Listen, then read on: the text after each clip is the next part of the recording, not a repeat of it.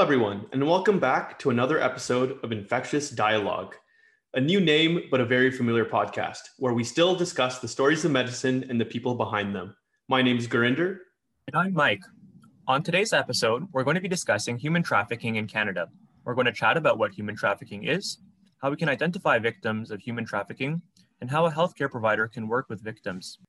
Our interviewers, Daniel and Cynthia, had the pleasure of sitting down virtually and talking to Krystal Snider, a social worker who is the program manager at YWCA Niagara Region.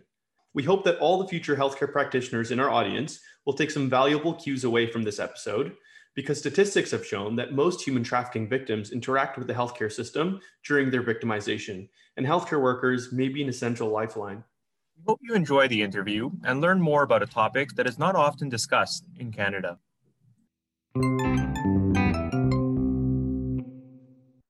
Hello, everyone. Uh, thank you so much for j- tuning in to another episode of um, the ID podcast.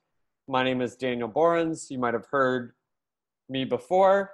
Um, I'm a recurring host for the ID podcast. And with me today, I'm joined by my wonderful co host, Cynthia. Cynthia, how are you doing today? Good, thank you.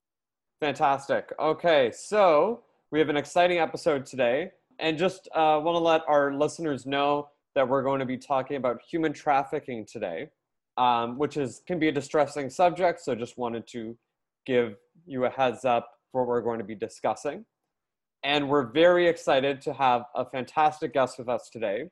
So we are joined with Krystal Snider, who is a program manager at YWCA Niagara Region, where she works um, in anti-human trafficking and works with women and homeless individuals um, in skills development and housing support, and she'll probably be able to explain a bit more. So, Krystal, thank you very much for joining us today. Thanks so much for having me. It's our pleasure. So, I guess first, Krystal, can you please tell us a bit about your background and I guess how you got into working in anti human trafficking services? Mm-hmm.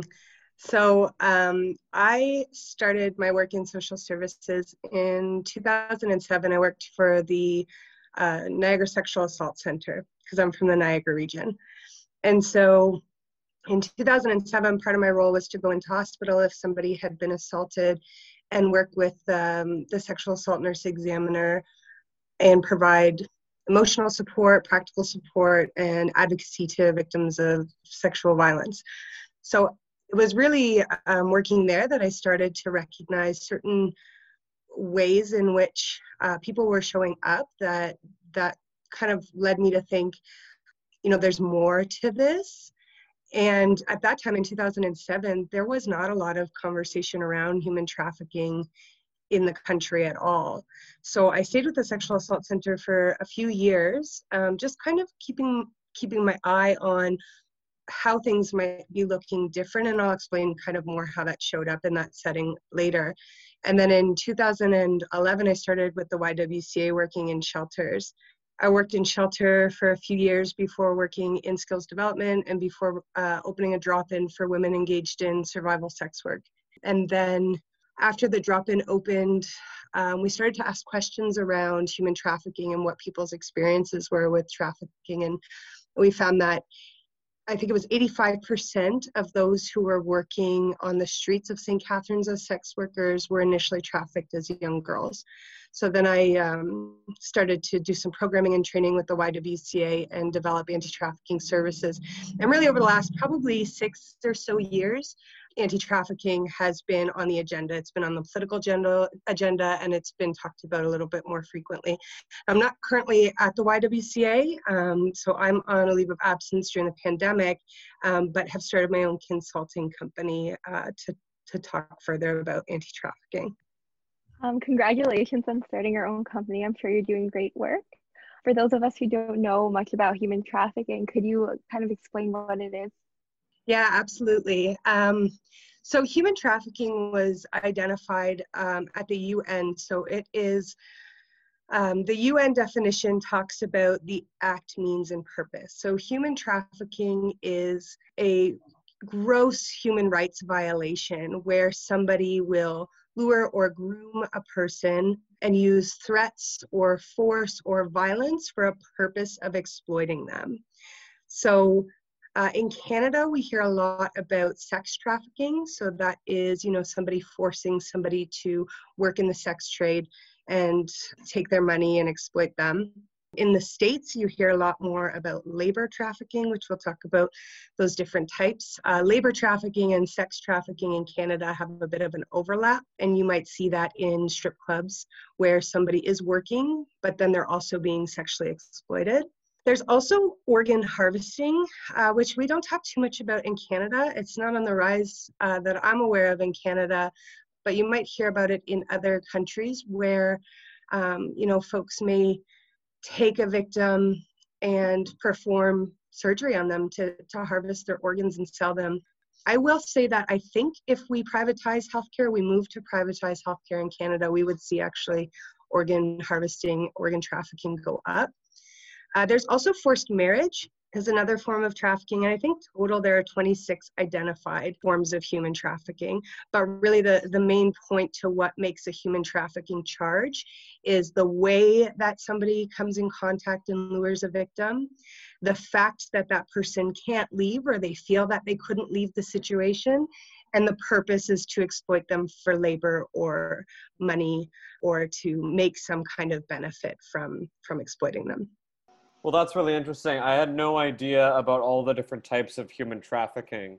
I also had no idea of how prevalent, I guess, human trafficking is in Canada. I always just pictured it as something occurring in other countries, but not in, in our country. So mm-hmm. I was mm-hmm. wondering, would you be able to maybe clarify what is the prevalence of human trafficking in Ontario and then also in Canada? Yeah, for sure. Um, so uh, again, I will mention that labor trafficking is not often talked about in Canada right now. What we hear a lot about is sex trafficking. And with sex trafficking, much like other forms of sexual violence, it's underreported. Um, and there's a multitude of reasons for that and a multitude of barriers for reporting. I know that the stat, and I think it's uh, Public Safety Canada's stat that says out of all of the trafficking that happens in Canada, 66% comes through Ontario at one time or another. So sometimes you'll hear about the 401 corridor, the highway, and that being a major pathway for trafficking to happen. In Canada, and I think for a lot of people, like you said, Daniel, like, you know, I always thought it was something that happened in other countries and other places. And so a lot of times folks will think that trafficking, when it is happening in Canada, is happening and it's foreign nationals or you know somebody is brought over here to be trafficked. So it would be international trafficking. And those cases do happen. But what we know is that actually 90% of trafficking cases in canada reported are canadian born individuals. So that's domestic trafficking. The bulk of human trafficking in canada is actually domestic trafficking so, could you tell us about a bit more about who might be a victim of human trafficking here? Yes, so um, there's a bunch of different research around victimization of human trafficking, and again, uh, you would find mostly information about sex trafficking, but I think the vulnerabilities stay the same. Any marginalized individuals are going to be at highest risk for trafficking. So labor, forced marriage, sex trafficking, those all happen because of inequity. Trafficking is a symptom of inequity. We have victims because of oppression and they get preyed upon. So when you have groups like LGBTQ2S plus folks, you have folks who are differently abled, you have women, um, people of color, women of color, uh, particularly Indigenous women and girls. So we do know about missing and murdered Indigenous women. I think it's like 60% of sex trafficking victims are Indigenous women and girls. So, marginalized communities and oppressed communities are at the highest risk for trafficking and most likely to be vulnerable. What also happens is the more high risk you are and the more intersex um, that operate in your life. So, maybe you are racialized, um, you have a disability, and uh, you're a female you're going to be less likely to report human trafficking, but more likely to be trafficked because we know that the systems of reporting are not safe systems for a lot of marginalized individuals. Does that make sense? Yes, that does make sense. So I guess uh, just to follow up on that question, why are some of the uh, reporting systems not safe for some individuals versus others? Yeah, that's a great question. Um, I think we, you know, right now we're hearing a lot about it with the Black Lives Matter movement, and we're hearing a lot about systemic racism, um, systemic oppression, colonization. I mean, human trafficking of Indigenous women and girls is directly related to colonization. And so when you have systemic racism, that plays out day to day, then of course somebody who is having an experience of trafficking isn't going to feel safe to maybe interact with the systems. And if they do, those systems may not be appropriate to support, whether it be with language services, culture, um, different access to cultural needs, and things like that. So, just keeping that in mind, is there, we're going to talk about healthcare a bit later, but what can we as Canadians and people in Canada do to support these people? I think it should be person centered, person driven. Um, we know that these kind of cookie cutter models of how to support any one person is not effective. I think you can have a loose outline of, of how we'd like to see supporting people, but what one person needs, another may not. So I think it's about collaborating with um, a variety of supports that are available that somebody would be able to access if that's what works for them. A lot of times, like right now, you have government money uh, that's available to survivors of trafficking through uh, victim services. But there are challenges with not having funds to be allocated to things like I don't know, let's say boxing. Somebody wants to box and that's their way of healing. Well, if, if the person who's teaching boxing isn't a registered social worker, then then the survivor can't access that fund um, for that purpose. So I think it is is not having such rigid barriers in terms of access so that folks folks can choose what works for them and I think uh, to I guess to answer what what folks can do in community, it's it's about becoming aware of those things and advocating for those things. Before we move on to talk more about the different uh, services that are offered for individuals who may have experienced human trafficking or been a victim of it, I think I just want to learn a bit more about what the human trafficking is. So, would you be able to tell us a bit more about who are the traffickers? Who are the people who might be doing the trafficking? Yeah, that's such a great question. Um, I always say when I'm presenting information around trafficking is there isn't any one way that a trafficker looks. So you can't walk into a room and pick out a trafficker and say, I think definitely this person's a trafficker. I have met folks that can do that, and those folks are survivors. Survivors of human trafficking have an innate alarm that they've had to develop to be able to uh, say, I think that this is what's going on with this person. But I think deconstructing the idea of what trafficking looks like in community, I think we hear a lot of media messages that that makes us feel that traffickers are, you know, young boys who are 24 and under. That does happen. There are there are youth who are traffickers, but that's not exclusively who does trafficking. So sometimes it can be a family member. So we talk about intergenerational trafficking where mom and dad were trafficked and then they became traffickers. So sometimes it can be a family member, an uncle, a close friend of the family that could be doing, uh, could be trafficker sometimes it's the boss of somebody, it's their workplace that they're being trafficked out of. We know that international students are at very high risk for human trafficking because of legislative gaps that create these conditions for trafficking to happen. So it could be a teacher, it could be somebody involved in the school system that is the trafficker. So I guess really it could be anybody and that's one of the reasons why we need to be aware of how to do interventions because sometimes we can say things to clients uh, when the trafficker is present and that can be quite dangerous uh, in terms of human trafficking a word that comes up a lot is grooming can you mm-hmm. talk a bit more about how a trafficker is able to recruit people or i guess groom people Yeah, absolutely. So, uh, grooming or luring is something that we hear a lot about in community, and there's four stages to human trafficking. The first stage would be this grooming portion. So, traffickers are are master manipulators, and it's a, a huge industry for sex trafficking. I think it's that one trafficker can make $130,000 a year per girl, which is a huge amount of money. So they invest a lot of money in training and understanding how to lure. Um, some signs that folks may want to look for with luring is, um, you know, that if it's a young girl and we're looking at sex trafficking, that she's got this new boyfriend or friend who is buying her new gifts, who is telling her who she can and cannot hang out with, starting to isolate a little bit. Uh, traffickers will find somebody who they think might be vulnerable and they'll start to talk to them about like what are your needs? What are your hopes in life? What things do you want to achieve? And so they're gathering information so that later they can use that to say you know i can help you achieve those dreams. I know that you really wanted this. I can make that happen for you. Um, so they'll gather information about people's vulnerabilities in order to use that as a means of control later and so I always tell folks, particularly working with teenage girls, that idea of if it's too good to be true, it is too good to be true. Relationships shouldn't be perfect.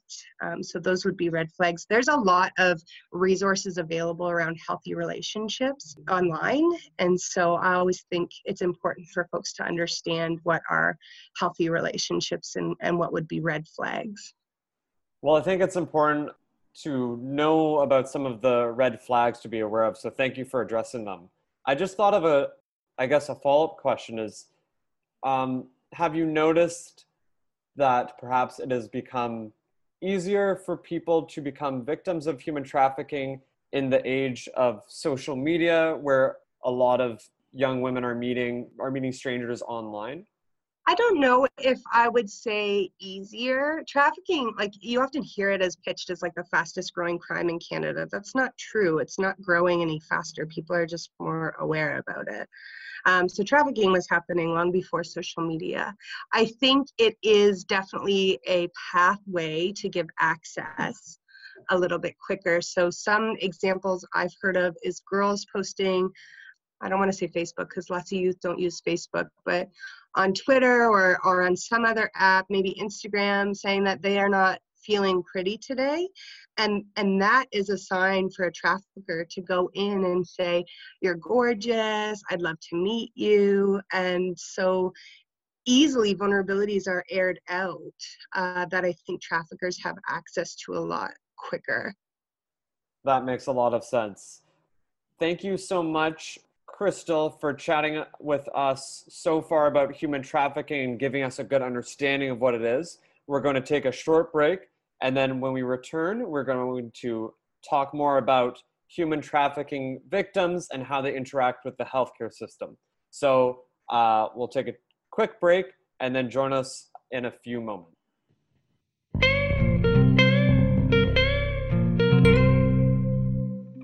Hey everyone, if you enjoy listening to the ID podcast and want to hear more from us, follow us on social media. You can find us on Facebook, Instagram, and Twitter at the ID podcast. If there's a topic you'd like for us to cover in a future episode, please feel free to message us or send us a tweet. Thank you and enjoy the rest of the episode.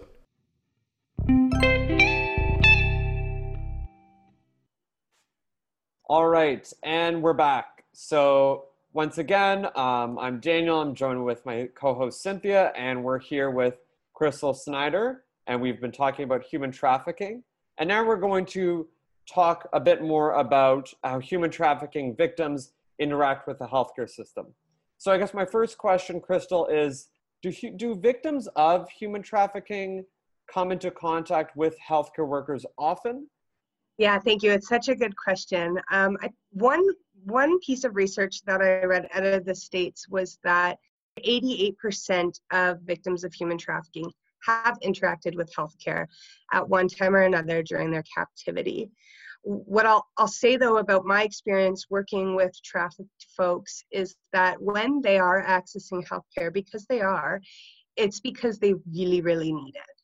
So they're ending up in hospital or in a merge or in a doctor's office or a, or a health clinic because they absolutely need to access health care.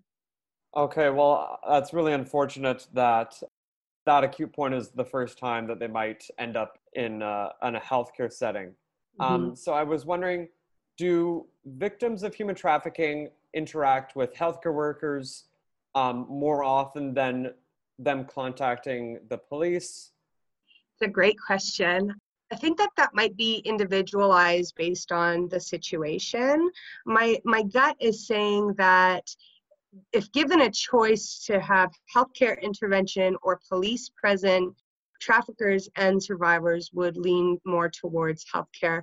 Um, some of the, the training that I do in my work is trying to develop the capacity for emergency services, in, including fire and EMS, on um, identification and intervention because traffickers and survivors are going to want police far away. Um, so I guess the short answer to that is yeah, I would say that that folks would interact with healthcare before interacting and more often interacting with police. For situations where they are able to present to a healthcare worker, what are things or signs that healthcare workers can look out for? Yeah, that's a great question. So, both for sex trafficking and for labor trafficking, things like um, being malnourished, um, not having access to identification or somebody else holding your identification. Specific to sex trafficking would be that you might have branding, which could be a tattoo or a mark on you. If you're working in healthcare and you see you know several and i use girls we do know that boys get trafficked as well but several people with the same tattoo then you might want to be aware that that could be branding. And, and the purpose of branding is to have a mark for other traffickers to know that you're owned by somebody else. Also, with sex trafficking, a lot of folks won't know where they've been recently. So, if you ask them, you know, where they've been the last two weeks, they may not know what cities they've been to or what city they're currently in. Um, with labor and sex trafficking, it's likely that you would have somebody else trying to answer the questions, but then not really have an understanding of the medical history of the patient that's presenting. For, for sex trafficking, another thing to be aware of is that she may use a different name, so like a street name, than what's on her identification. Uh, I do also want to say that not any one of these indicators conclusively would say it's human trafficking, but that it would be kind of multiple. Also in healthcare, uh, what's really, really important, particularly in, in emergency settings, would be uh, frequent flyers, and I'm doing that with air quotations. Um, you know, if you have folks that are coming in needing mental health support and they're extremely emotionally dysregulated, that would be a a big thing that I'd want to be aware of because we know that trauma really is the cause of a lot of mental health issues. So, uh, not kind of the other way around.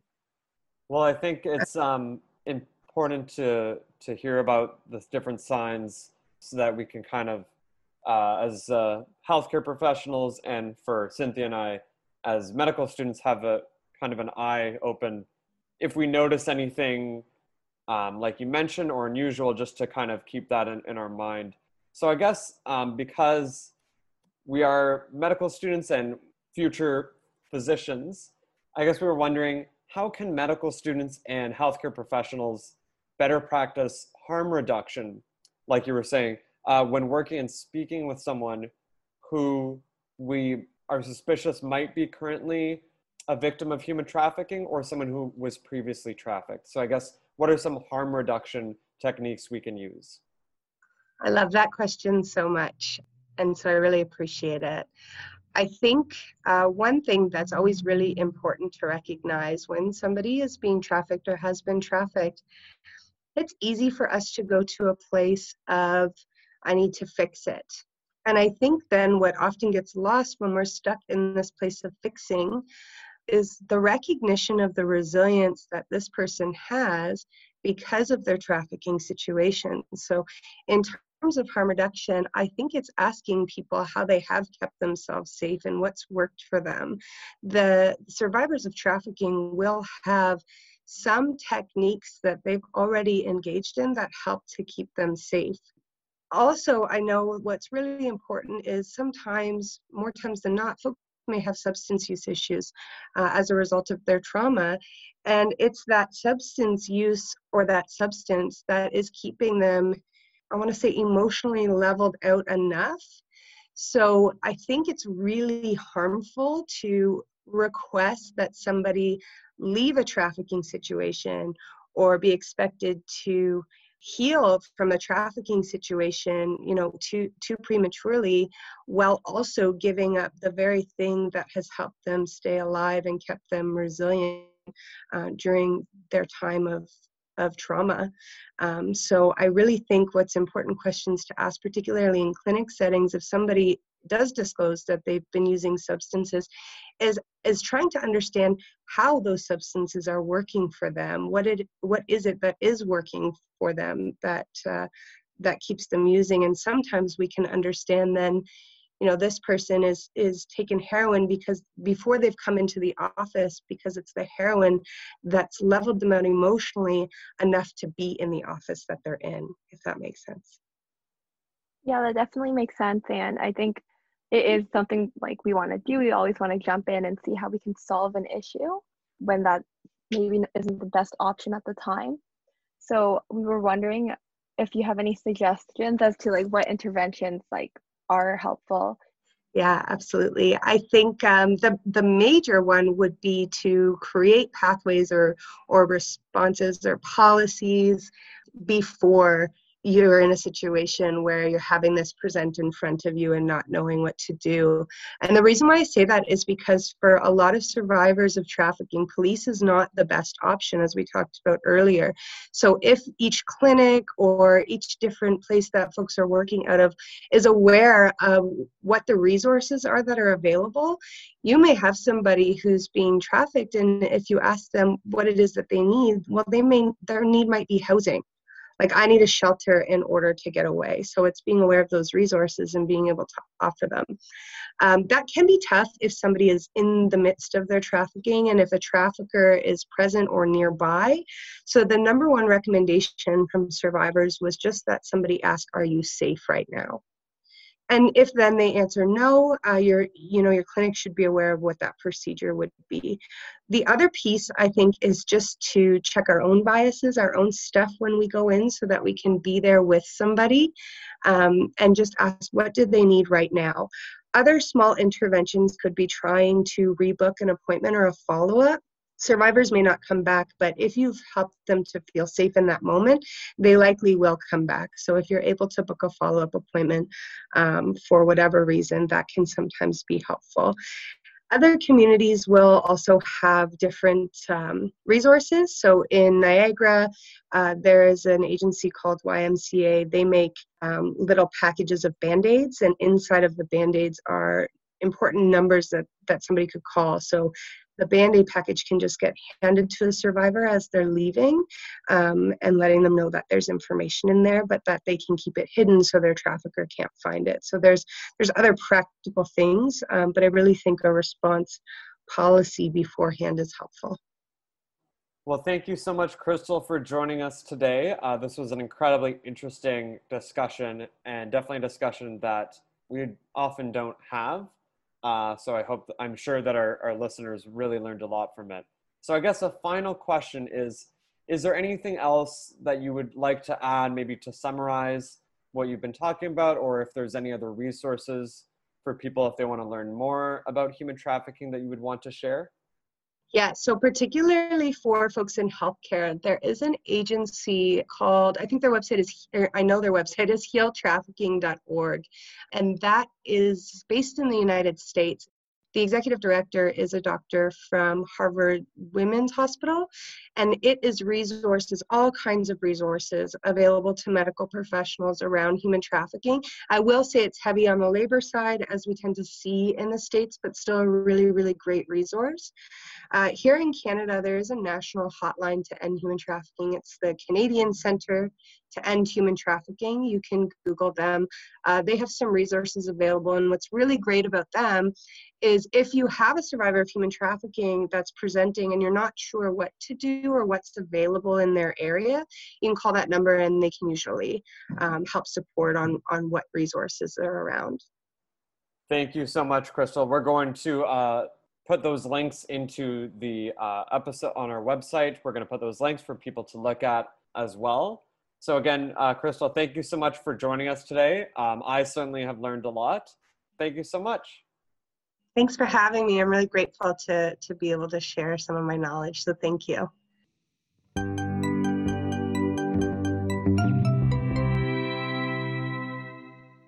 Wow. Well, I certainly learned a lot about human trafficking from that interview, and I can see why it's so important that we're made aware of this vast issue in Canada.